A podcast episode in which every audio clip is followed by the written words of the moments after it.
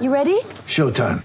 On May 3rd, summer starts with The Fall Guy. Let's do it later. Let's drink a spicy margarita. Make some bad decisions. Yes. Audiences are falling in love with the most entertaining film of the year. Fall guy. Fall guy. Fall guy. That's what the poster said. See Ryan Gosling and Emily Blunt in the movie critics say exists to make you happy. Trying to make it out? Nope. Because I don't either. It's not what I'm into right now. What are you into? Talking. Yeah. The Fall Guy. Only in theaters May 3rd. Rated PG-13.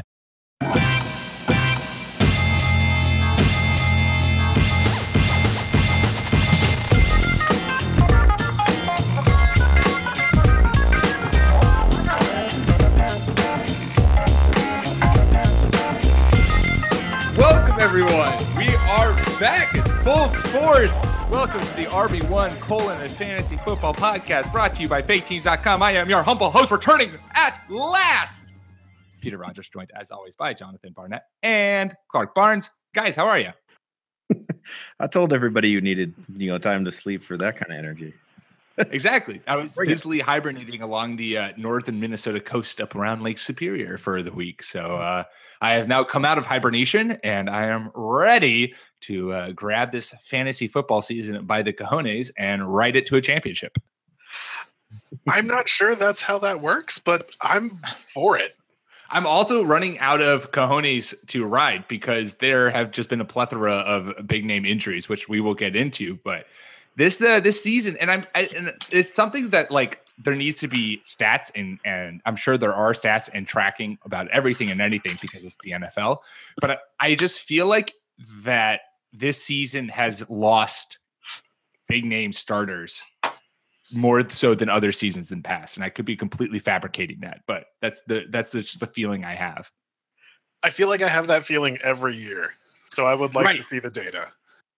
yeah and i'm sure i'm sure there have been seasons in the past where we've lost but just like piecing it together means like david johnson odell beckham now aaron rodgers JJ Watt. jj watt who's you know if you play idp or just in general fantasy uh That's a real dalvin way. cook Yeah. Julian Edelman. The list goes on. Uh, anyway, so welcome everyone. This is, of course, our Monday night, Tuesday podcast in which we will be recapping week six action and giving you just a lowdown from every single game about all the fantasy information you could possibly need to know. But before we start, we wanted to introduce a new segment uh, to this show, a new weekly segment in which basically we offer up, well, we give players who have helped no one in the week prior and we discuss which one we pick which one helped the least amount of people because this happens every week right? Every week either you have big name players who are in a lot of starting lineups who don't perform or you have huge games from players who are on no one's lineups and so their fantasy performance is completely wasted because no one benefited from it and so we tweeted this out this week i just picked players uh, who were on no one's lineups who had big games uh, who had a lot of fantasy production. And we tweeted out our list and we published it also on faketeams.com. Uh, on the list, we had Chris Ivory, who had nine catches, 74 yards, and a touchdown. Uh, Aldrick Robinson, who had two catches for 66 yards and a touchdown. Cordarrelle Patterson had three rushing attempts, including uh, for 55 yards and a touchdown. Ryan Fitzpatrick came in to take over for the injured Jameis Winston, threw for 290 yards with three touchdowns and two picks. And of course, the Saints defense blew everyone's minds and came up with five sacks, three interceptions, and three touchdowns against the Detroit Lions. And so we posted that out to get your guys, the listenership, the people of the RB1 podcast, your guys' input uh, and our own. But let's start with you, John. What who helped the least number of people this week? I think it has to be Fitzpatrick, right? I mean, like some of these other guys are like, well, you didn't start him. Uh, Fitzpatrick, you didn't roster him, right? I mean, he's the backup quarterback. You don't roster. There's several starting quarterbacks we don't roster. He was the backup, and he came in and went crazy in a way that that we've been waiting for Winston to do all year, and he hasn't. So yeah, I, I don't know. I think it's Fitzpatrick. Just, I mean, that was great, and it gives me my favorite weird stat of this week is the touchdown from uh, Fitzpatrick to Brate in early in their comeback. There is the first time a Harvard quarterback is thrown to a Harvard receiver for a touchdown. You know, Harvard pass Hey! catcher. ever. There you Finally, go. finally something good for those Ivy Leaguers. Finally, they finally have something to toot their horns about. Something going their way just once. Oh, I had a hot take all loaded up, but John, finally something good for the Ivy Leaguers. I'm speechless. It, it was perfect. You can't top that. Clark, do you agree with John? Do, was was Fitzpatrick your your uh, player who helped no one this week? Well, so I think he's right on a technicality. I'm gonna I'm gonna pick the the one where people might have accidentally put this person in, or maybe huge fans of the New Orleans Saints said this is going to be the week where our defense comes through, and I'm going to pick the New Orleans defense. Uh, this game was a little reminiscent of the Super Bowl run that the Saints made. Uh, their offense has always been good. The offense has always put pressure on the other team to perform, and under pressure, people just tend to do poorly. And we're starting to see some glimmers, some smoke. Maybe there's fire with the Saints defense of when they won the Super Bowl, they turned the ball over. They still gave up 30 or 40 points a game, but Drew Brees was putting up 40, 45 and he was getting those extra possessions from the defense. So I think this is one to watch more from a football perspective than from a fantasy perspective. But if the Saints can get a couple of turnovers, Drew Brees still has it. The Saints can still score. It's going to be really interesting to see if this defense can put a couple of weeks like this together. Uh, they could be a hot waiver wire pickup. I mean, I wouldn't spend a nickel on them, but if you got an extra spot on your roster, why not just go ahead and waste it on a defense to see if this turns into a trend. I had I begrudgingly picked the Saints as well. And it's not really begrudgingly. It was more so just because I it blew my mind that this performance happened and that it happened with the Saints. That like this defense that you know, if anyone reads any of my articles, you know that there are two defenses that I love to relentlessly mock. It's the Saints and it's the Colts. And now I guess you could throw the Patriots in there since Josh McCown threw for 300 freaking yards against us. Um, more on that later. but they hadn't scored a defensive touchdown since 2013, and then they scored three oh. in one game. Like you were, there's no way you were supposed to predict that. You weren't supposed to. They they outscored every single other fantasy player this week. Every other football player had put up less points in fantasy than the Saints defense. And you, most everyone did not start them, let alone have them on their team. Though I will say we tweeted this out, and one guy responded saying that uh, his opponent had started him because his team was 0 and 3 and on a whim started the Saints defense. And of course, the Saints defense won him the game, which is just a no. crushing, crushing way to lose. And so, as a DFS degenerate who's not very good, you're welcome, everyone out there at DraftKings, for my donations each week.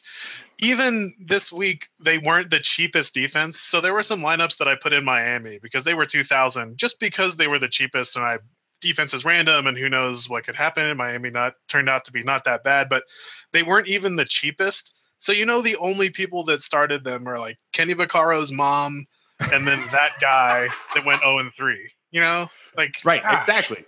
It just literally helped no one. I will say the Chris Ivory performance was also shocking because I'm gonna be honest, I completely forgot that he was still in the league. So yeah, well, so there'll was, be more on that later when I break down the Jags game. So that's good, interesting. It was a miracle. It was a miracle that uh, his name was mentioned at all. Um, so there you go. So reach out to us on Twitter. Let us know who who you think at RB1 Podcast who you think was the biggest letdown uh, of the week, and also maybe someone who wasn't on the list. I know currently we have a poll going on faketeams.com. Currently, the Saints are leading with Ryan Fitzpatrick close behind in those numbers. Um, so, but we had actual football this past weekend and actually quite a fair number of uh, good games. But we will good start football. Really good Yeah. football this weekend. it was good. Good stuff. But we'll start with the worst thing about this weekend. Uh, and I'm sorry, John, uh, but we are going to start with your Green Bay Packers falling to the Minnesota Vikings, but more importantly, Aaron Rodgers falling hard on his collarbone. Cue the sad music, Pete. Uh, yeah. Uh, the worst part too is that it was a beautiful throw that he made, and it hit Martellus Bennett dead in the hands, and he just dropped it, just to put an exclamation point on it. Uh, but yeah, no, it's that's going to be hard for the rest of this year. Uh, if you expected the Packers to go out and sign somebody, you haven't been paying attention to football for a little bit, they build this roster for a long haul. They don't panic.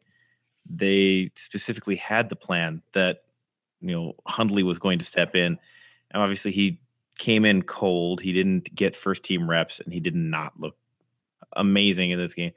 He didn't look dumpster fire. That's a good defense he played on the road, but He looked like a backup quarterback. You know, I Yeah. mean, he didn't look terrible, but he wasn't going to win the game for you. No, but I mean, if there's the one where Montgomery has the ball in his hands in the end zone, Yeah. but not a catch, which was close. Um, and if that changes, and just you know he doesn't throw two of the picks, that last drive is for a tie. So it wasn't he wasn't out of this game. I mean, like we had the backup quarterback, he was playing behind two of his original starting offensive linemen, and there are five of them, by the way, normally. Uh, Oh, okay. Yeah, that's Just- that's called stats and analytics for those at home. Packers fans really good at keeping track of those Good. things. but I was told there would be no math. Um, but no, I mean, he's playing behind a banged up line. They came into the game starting one of their normal four defensive backs. That was Ha Ha Clinton Dix. And I mean, it was a two score game on the road against a really good defense. So very frustrated during the game. I don't feel as bad now. And I, I take it a lot of people around here feel way worse than I do. And it, the um the amount of just self pity is is getting uh, obnoxious for me. Um, Yeah, man, don't don't worry, John. I'm there with you. I'm hitting the panic button on all my Packers. I stocked up on them because who else scores 50 touchdowns a year like clockwork? It's the Saints and it's the Packers. And now I am thoroughly, thoroughly panicked with my Ty Montgomery shares and all of my Jordy Nelson. He's such a nice boy. All of my Jordy Nelson shares.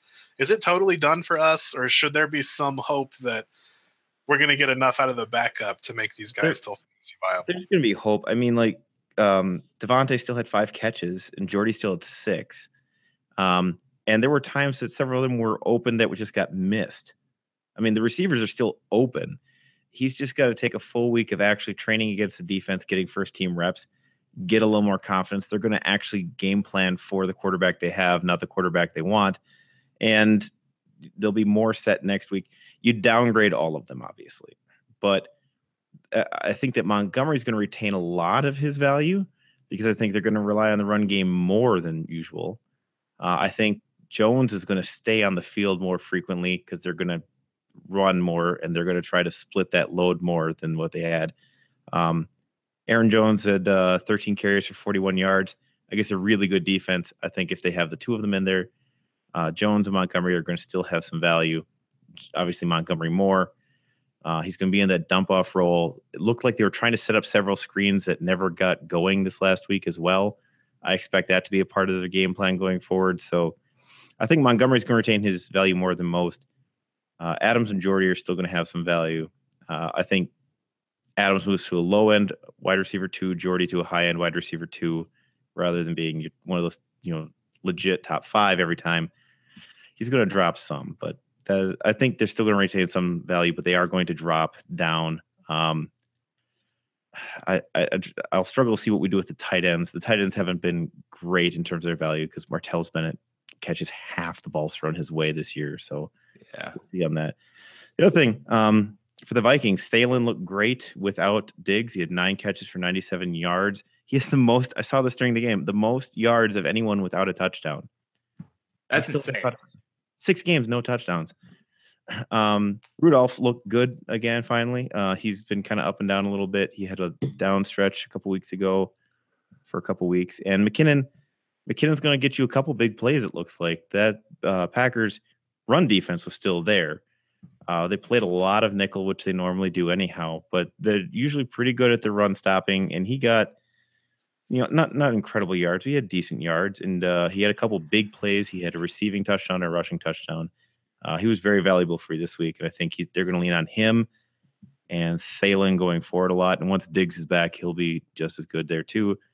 But I mean, I, I still Case Keenum. This was a banged up Packers defense playing three guys who are not starters in the defensive backfield, and he didn't get to 250 yards. So he's kind of a guy. Um, And again, if they don't turn the ball over four times, was it? Um, it's gonna be even closer game. But yeah, three picks and a fumble, I believe, to to really hurt this uh, offense this week. Expect better from the Packers offense in terms of their uh, relying on Hundley next week, but still, unless the Saints do the exact same thing somehow next week, but I wouldn't count on that as much. Yeah, I, I think McCarthy is good enough to game plan and get a good game out of him. Uh, a good, a couple good games out of Hundley. So, Made Aaron Brooks though Pro oh, Bowler. good. oh wow, Made Aaron Brooks a Pro Bowl- Bowler. Remember that? deep cuts with John. Deep cuts. You can always trust there's at least one or two drops, deep cuts from from John throughout a podcast. Love it. You know who's you know who's really good at getting the most out of his talent is head coach Arizona Bruce Arians, who brings Adrian Peterson back to life. But on you, John. After It's- we talk about Aaron Rodgers being out for the season, and I get to bring up the fact that Adrian Peterson is alive and well, baby. it's He has a- Frankenstein. It's is Frankenstein. alive. He's never done it. I'm so glad that I never said he was done because it was really embarrassing if someone had said that they was done, wouldn't it have been, guys? yeah, super stoked that I went on went on the radio this week. Sirius XM. Feel super hot stuff that I get to go and talk to people across the nation. And my big takeaway is Adrian Peterson's totally done. Everyone, fool's gold. Don't bother. Don't bother. Just just totally pass. And what Yeah, does he do? He gets 26 carries, goes for 134 yards and two touchdowns in his debut in Arizona. Um, so yeah, so that was great. I loved seeing that. Uh, the biggest thing, and, and Clark and I talked about this before we started recording the podcast, and I'll make sure to uh, use my indoor voice for the rest of this so that you can put your earbuds back in. oh, please don't. don't. uh, is I don't believe like I don't believe what we saw. Adrian Peterson didn't suddenly magically become 2013 Adrian Peterson. He's not rushing for 2,000 yards. He's not rushing 100 yards a game. However, I do think what we saw is a Cardinals offense who knows actually how to use Adrian Peterson. For whatever reason, the Saints were stubbornly refusing to use Adrian Peterson the way that you use Adrian Peterson, which is you give him 25 touches a game, you line him up under center, and you just let him just pound at the offensive line until the defense wears down and he sees the holes and he identifies and he attacks them. The Saints were giving him a carry here and there. So he never got a momentum flowing. He never got moving. He never wore down a defense. And they were running him and operating him primarily out of the shotgun. It just was not, it was, the offense in New Orleans was not catered to Adrian Peterson, what Adrian Peterson does. And yet, the first, and then the first time he's in Arizona, Bruce Arians builds an entire offensive game plan around running the football down the throats of the Tampa Bay Buccaneers, utilizing play action. Carson Palmer, I mean, it was it was it was a game of the old looking young. Larry Fitzgerald looked amazing. Carson Palmer looked amazing. Adrian Peterson looked amazing. This is the team, this is the offense that the Cardinals wanted to be operating. This is what they were going to be operating until David Johnson got injured, and they've been and now they have someone who at least can give them that. I don't think Adrian Peterson is going to give you high 80s, high 90s yards every game, far from it. But I do think he's probably reliably going to turn out 40 to 50 yards uh, and will give you the few home run uh, plays and games. So if he is available in your league, if you know someone who silly cut him, I would pick him up. I think he's worth a roster spot for the foreseeable future until David Johnson comes back, and then who knows what's going to happen there. But nonetheless, Adrian Peterson clearly has a role in, in Arizona, and you know I think that's worth that's worth monitoring. Yeah, I actually picked him up and started him this week. oh, God! No, because yeah, it's a role that's different because there's nobody else on that offense who can run the ball. And he hasn't played in quite a while now. He's rested. So he's got a couple games here where he's going to be decent and then he's going to remember he's he's Right. worn down. It's it's like when that that year he came back from having an entire year off, he was great, unbelievable for 6 games and then didn't rush for 100 yards again until just now. so Exactly. Yeah, yeah, and I think that's exactly what you can rely on. Uh, Clark, let's bounce it over to you, and let's get you to talk about the you hinted at this earlier, but the Dolphins versus the Falcons in the greatest comeback of Jay Cutler's career. Yeah, I got I got lucky this weekend. I got to watch a lot of good running back performances, and there were a couple of good ones in this game. So Devontae Foreman or Devonta Freeman, I'm a huge fan of his. I loved him coming out of Florida State. I thought he was really good, and it took him a year to get going. But we're really seeing just how good he is now. And I think one of the things that the Falcons really missed on this game is he looked so good running the ball, and they just ran just enough so that they could keep throwing, and they threw the game away. So for those of you that didn't Does get to that see it, remind you of a Super Bowl? I'm not going to bring that up. I figured someone else might. Um, so, th- but they did have a hard time closing out this game. So they're up 17 nothing at halftime, and then the Dolphins score 20 unanswered and win. And neither one of these teams looked great. So it's not like the Dolphins were just lights out, unbelievable. This is what we all hoped for with Jay Cutler. No, like they still just looked okay, and they finally got Jay Ajayi going. Um, tough game, tough game for the Falcons. Good game for the Dolphins. Uh, it's been a while since I've watched Cutler play a full game, and I have to admit, man, his arm talent is just unbelievable. I mean, he's not quite Michael Vick in that he could just flick the ball downfield 50 yards, but gosh, he can throw a pretty looking pass when he decides to throw it to people on his team. Uh, not a very good game, you know, like it, it wasn't exciting to watch it. And I feel like I have a knack for picking these out. Um, but good win for the Dolphins. I hope that both of these teams start leaning on their running backs because that's clearly where the talent is. Ajayi looked really good all game. Uh, do you think, just do you think that he like is this something that he's going to build on? Do you think we Jay Ajayi is now finally returned to what we saw for hints of last year, especially towards the end of the season? well, I mean, I if that- you is it- drafted him, I, I don't like throwing good money after bad, but he's a talented player. You know, if you drafted him high, you probably need to start him.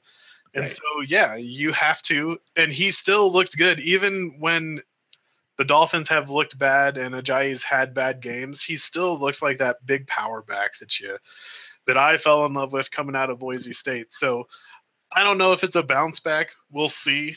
Um, I was still starting him anyway, and I think you should continue to do it. And this game gave you a lot of hope, and this game made you really think uh, you we could be in for what we saw last year with the Dolphins, in that they started real slow and then heated Mhm. up because they they did look pretty good in the comeback. So I, I think you're a go with your Dolphin starters again for the foreseeable future. Please don't at me.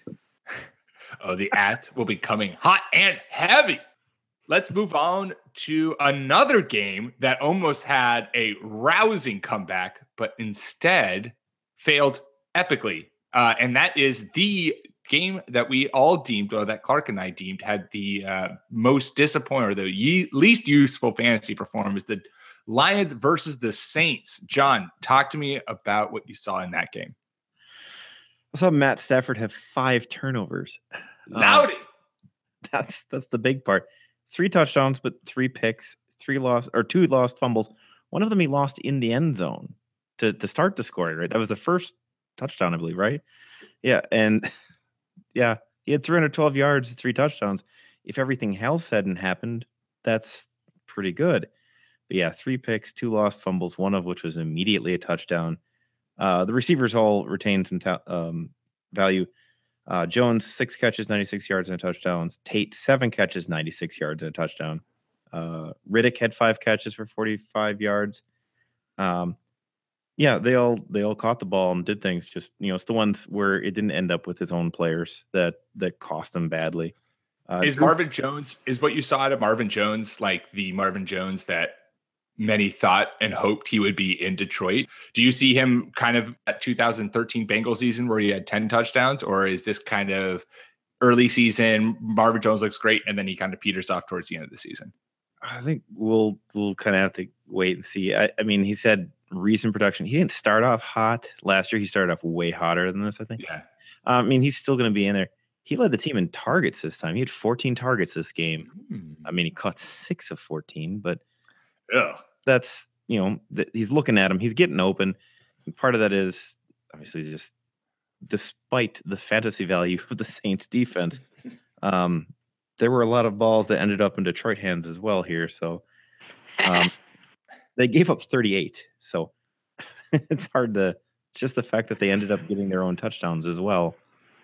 But yeah, Am I it's- on an island here? I think Marvin Jones is good. I think he's a really good wide receiver. I think he is too. I just think I think he has underwhelmed when it comes to, and maybe people had like way too high expectations when he was coming into uh, Detroit as to what what kind of role he would have in, in the offense. But I feel like he he had a was super hot, like John said, started off last season super hot, and people were all like, yeah, yeah. And I can attest to this. I had him on my team, and I loved him. Uh, and then I got caught in that time period where he kind of dropped. He his production dropped a lot, and then you're like, well, should I bench him? Should I start him? Do I keep starting him? Blah blah blah blah. And you would eventually bench him, and you would have a you know that one big game. So you're like, oh, I'm gonna start him again, and then you deal with another three weeks of slog. Yeah, I don't think he's as good as he seemed at the beginning of the year, and I don't think he's as bad as he seemed at the end of the year either. I just think he's kind of in the middle. I think he's your wide receiver 18 to 22, which is good, which is really good. No, I think he's he's he's good. He's a wide receiver too, low end, like you're saying there, the 18, 22 area, somewhere in that area. Um, he's a guy who's going to get you a thousand yards in a year. He's I think he's good for five catches, 75 yards, and touchdown every couple games, every you know other game, something like that for the year. That's that's decent. You take that. Um, just Yeah. and I don't think anybody was thinking he's a wide receiver one. If you drafted him that high, you're Silly. you're- yeah, you're hating life. Uh, again, um, one other one we mentioned him last week, but Darren Fells again, another touchdown. Uh, so he's he's up to ten receptions, three touchdowns this year so far. Touchdown each of the last three weeks in a row now. He is uh let's see, did he? Yeah, he out targeted Ebron again. Last week he did not, but he outscored him in fantasy because he had the two touchdowns. This week out targeted Ebron uh four to three. Uh had 26 nine 26 yards to Ebron's nine, then two catches to Ebron's one. So he seems slightly more valuable than Ebron at this point. I I don't know why Ebron's just hard to keep at this point if he can't even be the best receiver on a best receiving tight end on a pass happy offense. Uh, on the Saints, though, uh, Drew Brees, despite all these points, 186 yards, two touchdowns, two picks. Uh, big things were Ingram. Mark Ingram is the guy you wanted this one. He had 114 rushing, another 36 receiving, two touchdowns. Kamara had uh, 87 total yards, 75 of them rushing. So, What the hell, Michael Thomas? What the hell? Seriously. right? Yeah. Um, I I made sure, like right at the end, I made a mistake, and I was like, "Oh shoot, I didn't start Thomas." I made the switch just to make sure I got his six targets for three catches and 11 yards. Perfect. I mean, how do you you can't pass that kind of production up? I mean, I guess everyone else probably started Ted Ginn Jr. unlike me, but uh, you know, Naturally. Let's move on to my team. Talk a little Patriots at the Jets. Uh, and I knew from the get go that this game was going to be way too close or closer than I wanted because the Patriots Jets games are always close and the Patriots defense sucks. So there you go. The Phantom win. The Phantom win indeed. My takeaway from this two players came to mind. First, speaking of Phantom wins, Austin Seferian Jenkins looks L E G I T. Uh, had eight catches, 46 yards, and a touchdown. Would have had two touchdowns, uh, but had a really dumb fumbling rule change thing that led, took a touchdown back, instead made it a fumble touchback because the referees, for whatever reason, considered that he fumbled the ball before he crossed the line and then only regained possession outside of the end zone, which technically means that it is fumbling through the back of the end zone, which is technically the other team's possession at the 20 yard line, which is a stupid rule because in any other part of the field, when you fumble the ball out of bounds, you retain possession. Um, and I say this because if this had happened to Gronk, if this if the Patriots had been down by a touchdown against the Jets and this had happened to Gronk, I would have broken my TV. It would have been lying face down in the cement outside of my apartment because I would have thrown it out the freaking window. Um, so I can sympathize with you, Funny, Jets fans. funny you say that, Pete. I was gonna let you finish and then say, if this had been someone on my team, I would have been telling you the cool story about how I got a new TV this weekend. Oh yeah, it would have just. I mean, it was a ridiculous call. So I'm not pretending that like it was the right call at all. It should have been a tie game. Nonetheless, Austin Seferian Jenkins uh, has been has started to become the tight end that he that people wanted him to be and thought he would be, and clearly is one of McCown's favorite targets. So I actually added him in two of my leagues, including our uh, fake teams league, and I've been very happy with his production through two weeks. So I would highly recommend going out and getting him. And the other one is Dion Lewis. I know I have told you plethora of times to never touch the Patriots backfield because Lord knows who's going to play on there next. But it's the first time we've seen a lot of him in a game, and he played pretty well. He had 11 carries, he led the team for 52 yards and a touchdown. And he looks like he's got his quickness and explosive and shiftiness back uh, after tearing his ACL, whatever it was, two years ago, three years ago. Um, Just two. Yeah. two years ago. Thanks, Clark. Uh, and I love, I love Dion, and I think that if he, I think that's who the Patriots have always kind of wanted to be their starting running back. I have no idea why I have that in the back of my head, but that's just my tummy, what my tummy is telling me. Um, and so I think if he is able to continue this and keep showing this, while Gillislee, who fumbled the ball for the first time, which always puts you in the Belichick doghouse, um, we could be seeing more of Dion moving forward. So that's another name. I know I've told you to stay away from the Patriots backfield, but if you are uh, persistent and for whatever reason want to continue giving yourself just the headache and pain of trying to figure out if this is the week that this person will play, Dion Lewis is someone to keep eyes on. Well, Pete, I'll tell you why I think that. It's because I yelled, and I think our first podcast this year, that Dion Lewis is the best running back in New England. Uh, yeah. That has not proven itself to be true statistically yet this year. He is the best running back that they have there. James White cannot run between the tackles, and that I, I'm not holding that against the guy. He's just small and he can't do that. And Mike Gillislee can only run in between the tackles. Dion Lewis is not a master inside runner, but he'll keep defenses honest. And I'd say now that he's back and healthy and looking good, he looks quicker and shiftier than James White. So Oh, yeah. you're right to caution everyone: don't go all in and and pin your season hopes on Dion Lewis. But he is the stud that we saw two years ago, the stud that the Patriots extended a contract on, which they do not do very often. He is a baller and he's back from his injury. So it's going to be really interesting to see what they do with him for the rest of the year because he's clearly the best running back they have. It's just a question of you probably don't want to give that guy 20 25 touches when you're playing the long game. You're not trying to win the division, you're trying to win another Super Bowl. So I think you're going to see all of the Patriots running backs be frustratingly used throughout this season. I mean, Rex Burkhead's coming back, so ugh, good luck. But Dion Lewis is the best back there. And if he really starts to take a stranglehold on this workload, there's going to be a lot of happy owners that picked up Dion Lewis and stashed him as we start to make the run into the fantasy playoffs here. I like Clark getting hyped about Dion, baby. James boy. Just he is. He can run between the tackles. They just don't run him there. Well, I he- watched him for years run between the tackles. Ah, John and coming, Wisconsin- coming back at him with the hot fire about his his Wisconsin man. He's the best. He's the best. Can't argue with the best. He uh, set the just- Super Bowl record for most receptions. So argue. no, it- it- riddle me that, Batman. and, and and this is not me dissing James White. He is he is I'm- also very talented, and that's why there's four guys in New England, and you never know who's going to get it. But James White, if you have a grievance with Clark, it is at NFL Clark. right, thanks.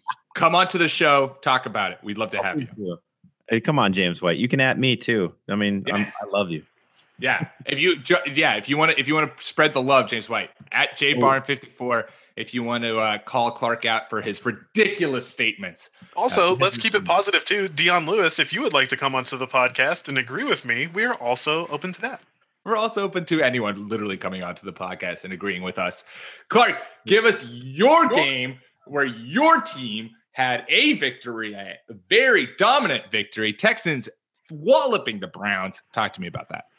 So I, I sent a text to a friend about third quarter of this game and just asked, can the Texans play the Browns every week? Because ah, just everything worked.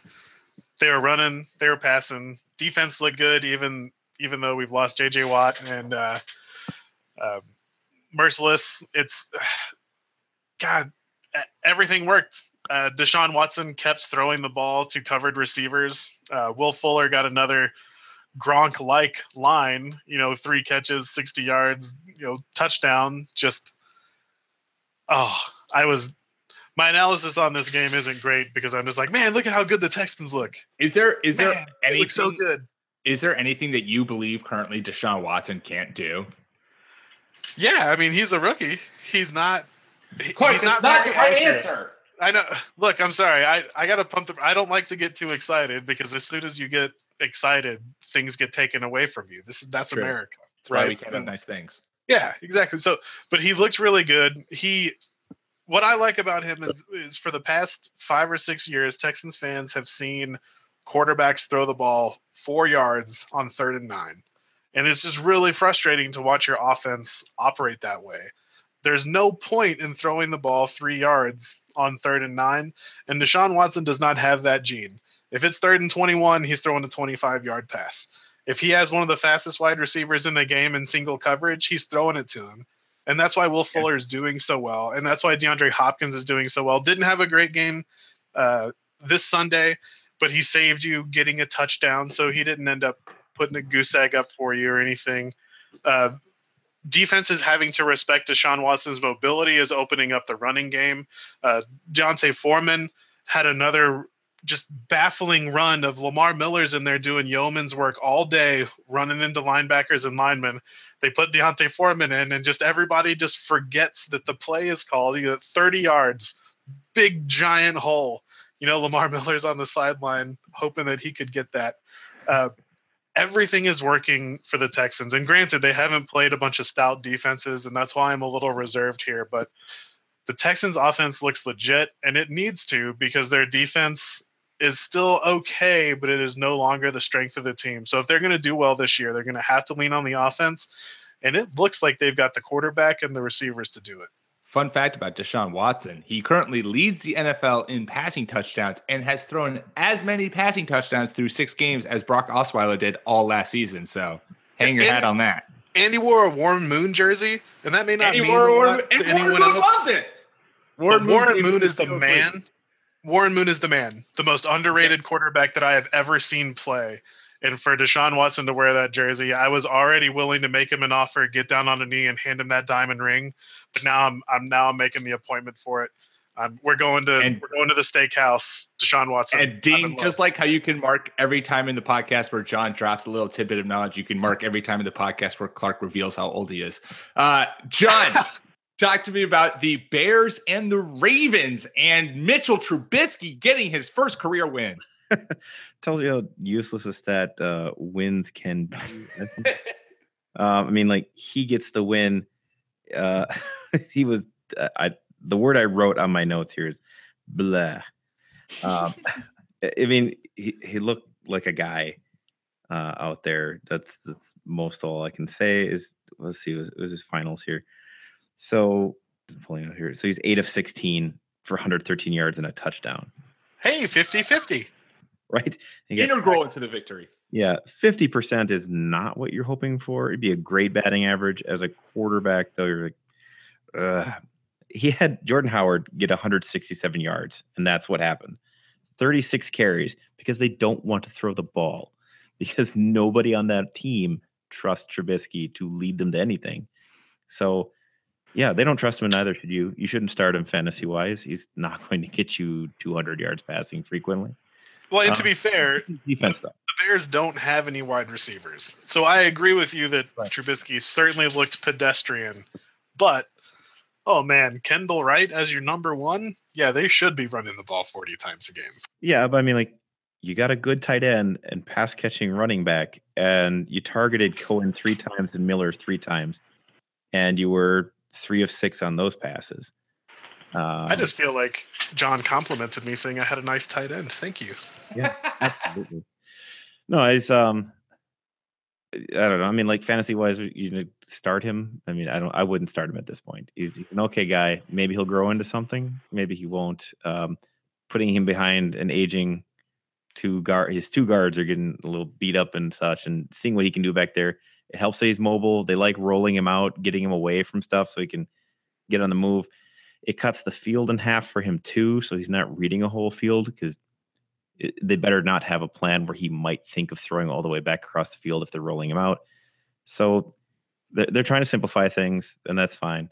Um, the better quarterback this game was Tariq Cohen, who completed 100% of his passes for a touchdown. so There you go.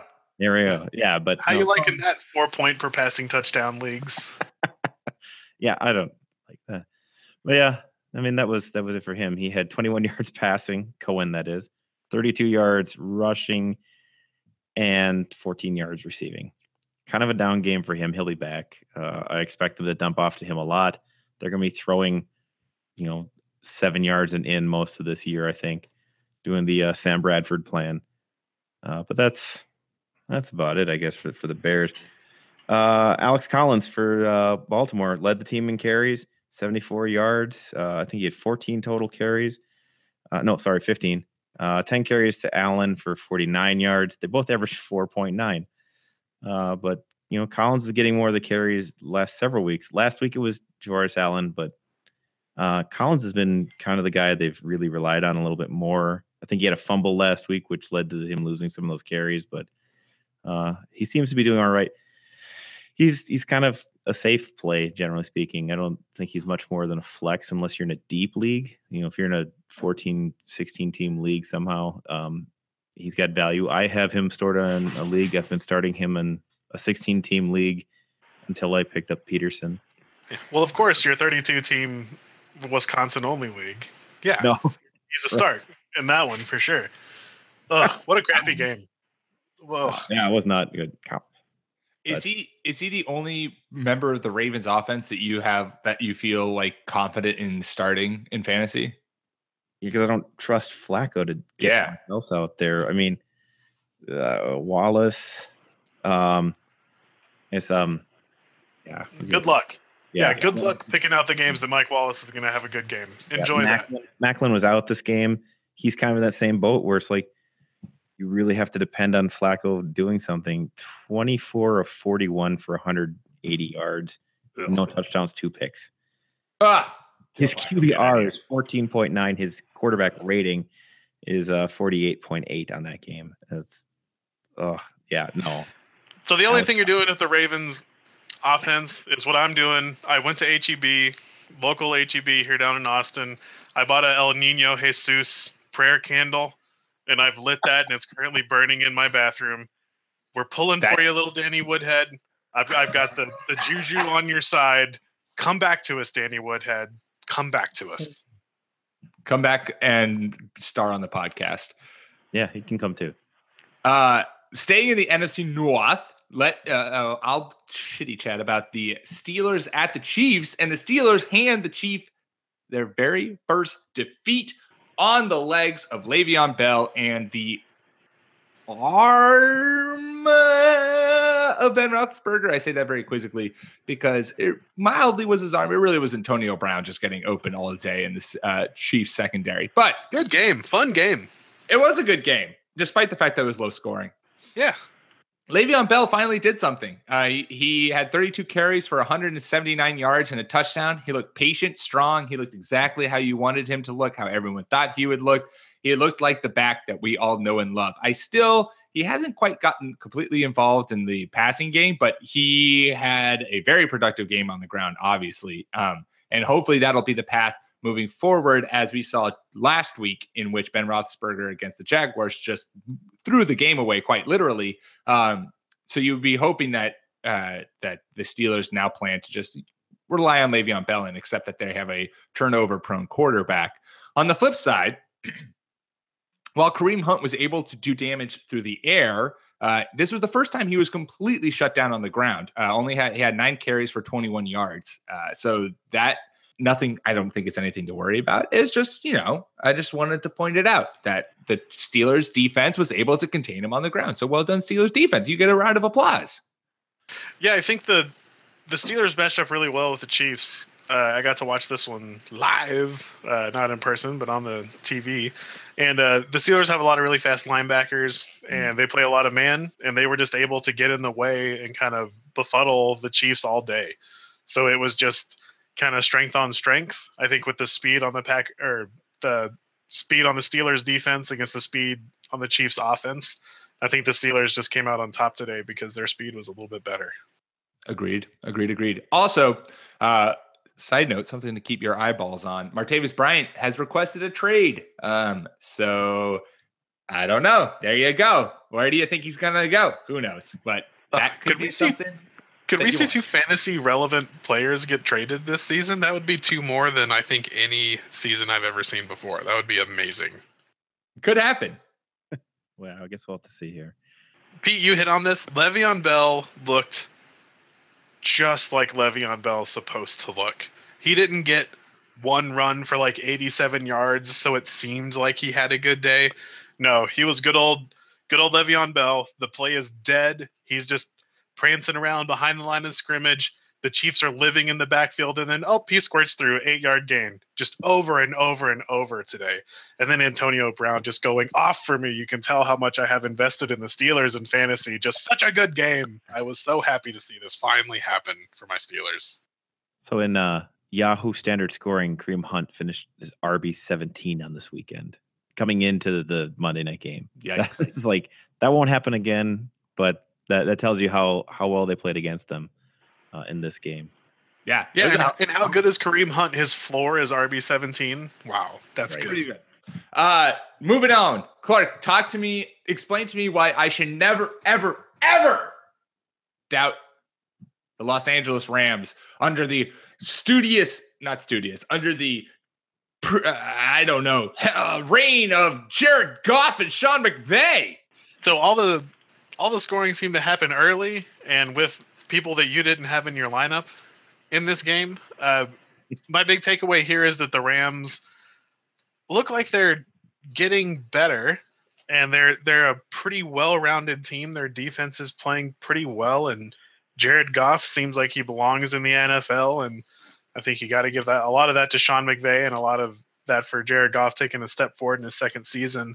Uh, I I feel like I'm starting to get a handle on the Jaguars. So if the Jaguars can make you one dimensional, if they can force you to pass the ball and they can run, well, they're going to beat you because their secondary is very good. They're getting a decent pass rush. And Leonard Fournette, I don't know if you've heard me say this before on the podcast, he is extremely good. Now, he got injured, it looked like at the beginning of the second half, uh, or end of the first half, and so he he looked a little limited, even though he ended up having a good day statistically. Um, but the Rams were just a better team. the The Jaguars were outclassed, and they're going to look outclassed when they play a well-rounded team. The Jaguars are just they're really one-dimensional, and so you have to give it to them because they used to be zero-dimensional. They used to just be absolutely terrible. Now they can run and play defense. So if they get teams behind or if they're in close games and they don't have to rely on Blake Bortles, they now have enough to just run it down your throat with Chris Ivory and Leonard Fournette to where they're they're going to blow some teams out. Uh, but we also saw that if you need to pass or if the other team doesn't have to just throw on you and they can have a balanced attack like the Rams did, Jaguars still aren't good. So Rams looking good. Um, and then so the second of three outbursts for me tonight. What the hell, Sammy Watkins? What the hell, man? Robert Woods, man, best receiver in uh, L.A. Dude, I, I know we tried to keep it clean, and it's taken every bit of my constitution to do so, but what the hell? Sammy Watkins. What What happened, dang man? Narbit? I loved you. We used to be friends. Yeah, I don't know. Yeah. Tough. I'm very. I'm Nothing upset I ever- changes. Nothing changes with fantasy. Leonard Fournette is a start. Everyone else on both of these teams is a huge question mark. Marquise Lee looked actually pretty good, but I just spent, you know, 30 seconds telling you why you shouldn't rely on the Jags passing game, and I'm going to stick to that. But if you're desperate, maybe some Marquise Lee, but just, just Fournette or nothing, baby. That's about it from the Jags, and the Rams are uh, pretty good. This was a weird week all around from just so many starters i- that that you would normally have up there that just let so many people down. I think it was weird. It's a strange week. It's always. It seems like this this uh, this year in the NFL has been filled with strange weeks. Uh, not a strange week game. the 49ers, well, I guess it actually was kind of a strange week because the 49ers at one point were being blown out by Washington. And then what do you know? They mount a comeback, but Washington still wins. So the result is still not strange. Um, So in the end, still very normal. still Sorry, very normal. Quick bullet points of this because there's really like many of like you know a good portion of these games. There's not too much to take away from it. Chris Thompson might be the waiver wire ad of the year. Uh, he had another productive game, leading the team in rushing and receiving. Which rushing was not too much. I mean, he had 13 carries for 30, 16 carries for 33 yards. Not great, but he had four catches for 105 yards. Um, it worries me slightly that Kirk Cousins had a big old game, but didn't really involve Terrelle Pryor or Jamison Crowder. Uh, it all went to Thompson and Vernon Davis, who just seemingly doesn't age. Uh, I also love seeing Kyle Sh- Shanahan bench Brian Hoyer to show Kirk Cousins that he doesn't need to worry about contending with the rookie CJ Beathard or whatever his name is uh, next year.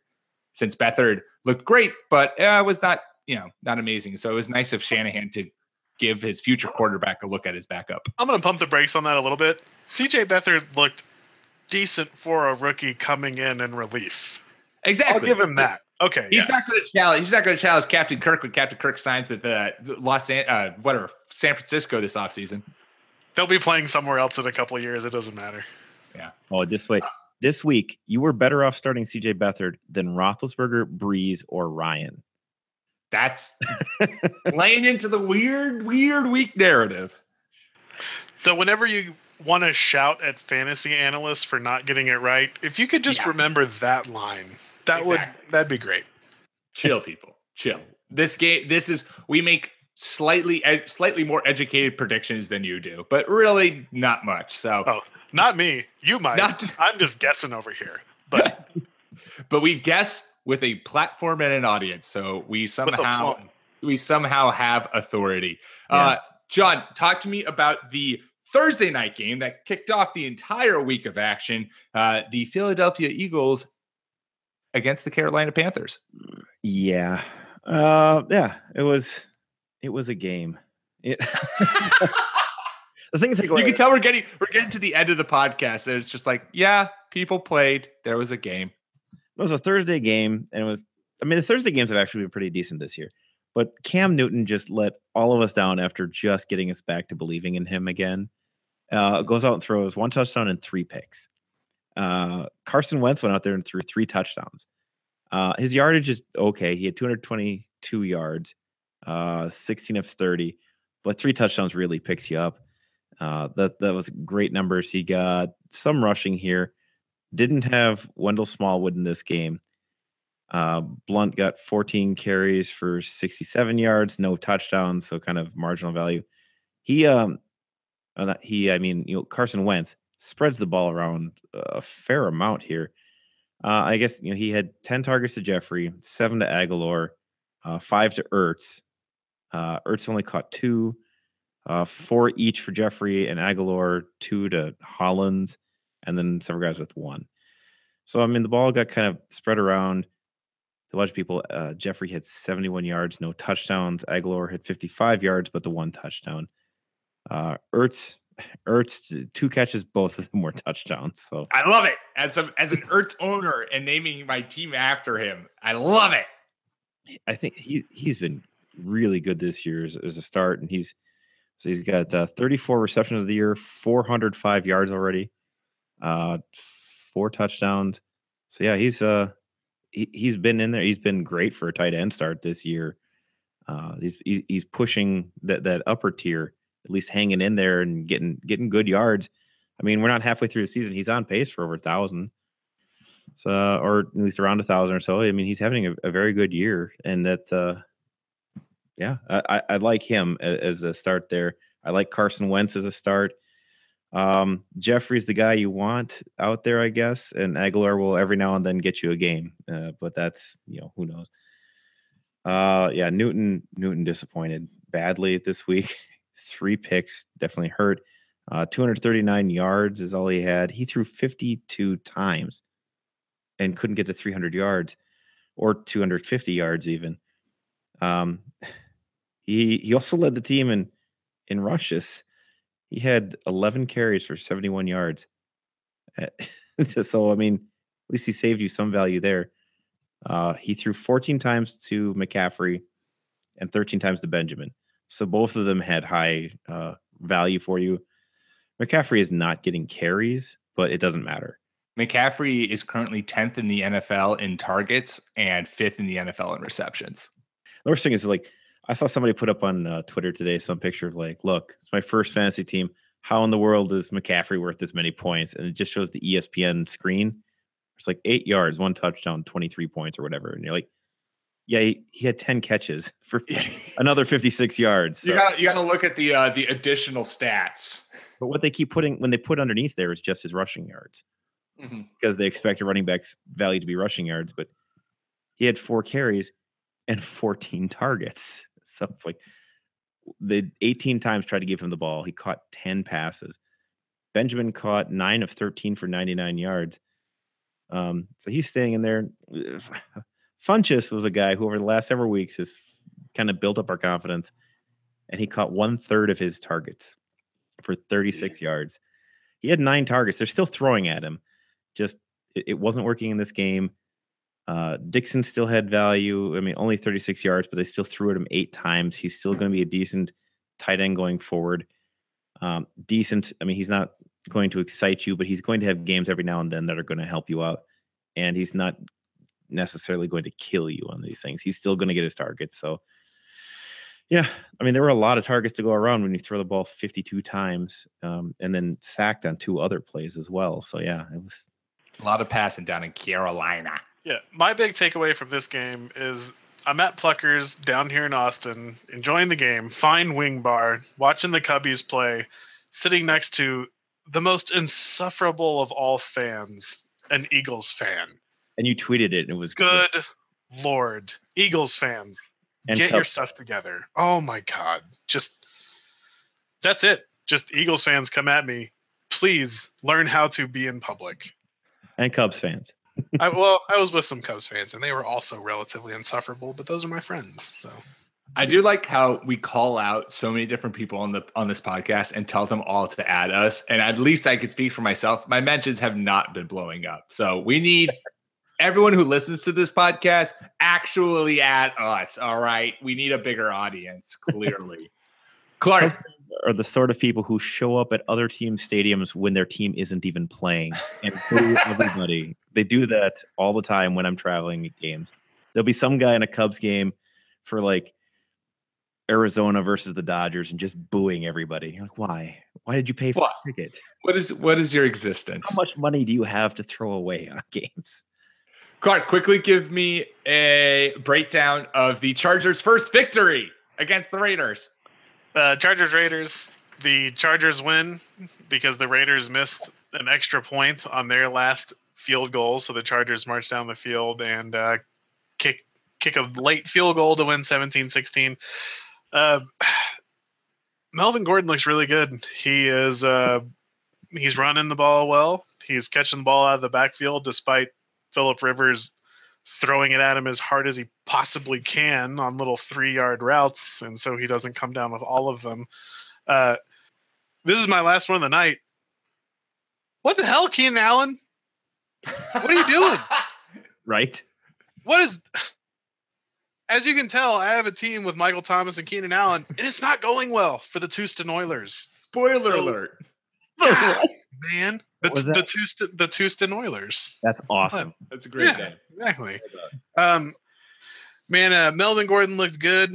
Uh, I was really surprised at how well the Raiders looked running the ball this game with Marshawn Lynch, but they seemed to run the ball well a couple of times, and then he would come out for Jalen Richard, and then it would it just kind of stalled out. Uh, another big takeaway, and unfortunately, the person that I proposed this trade to listens to the podcast. He's one of the tens. Uh, I offered him uh, Pierre Garcon for Amari Cooper because Amari Cooper had a couple of nice grabs this game, called back uh, because of penalties.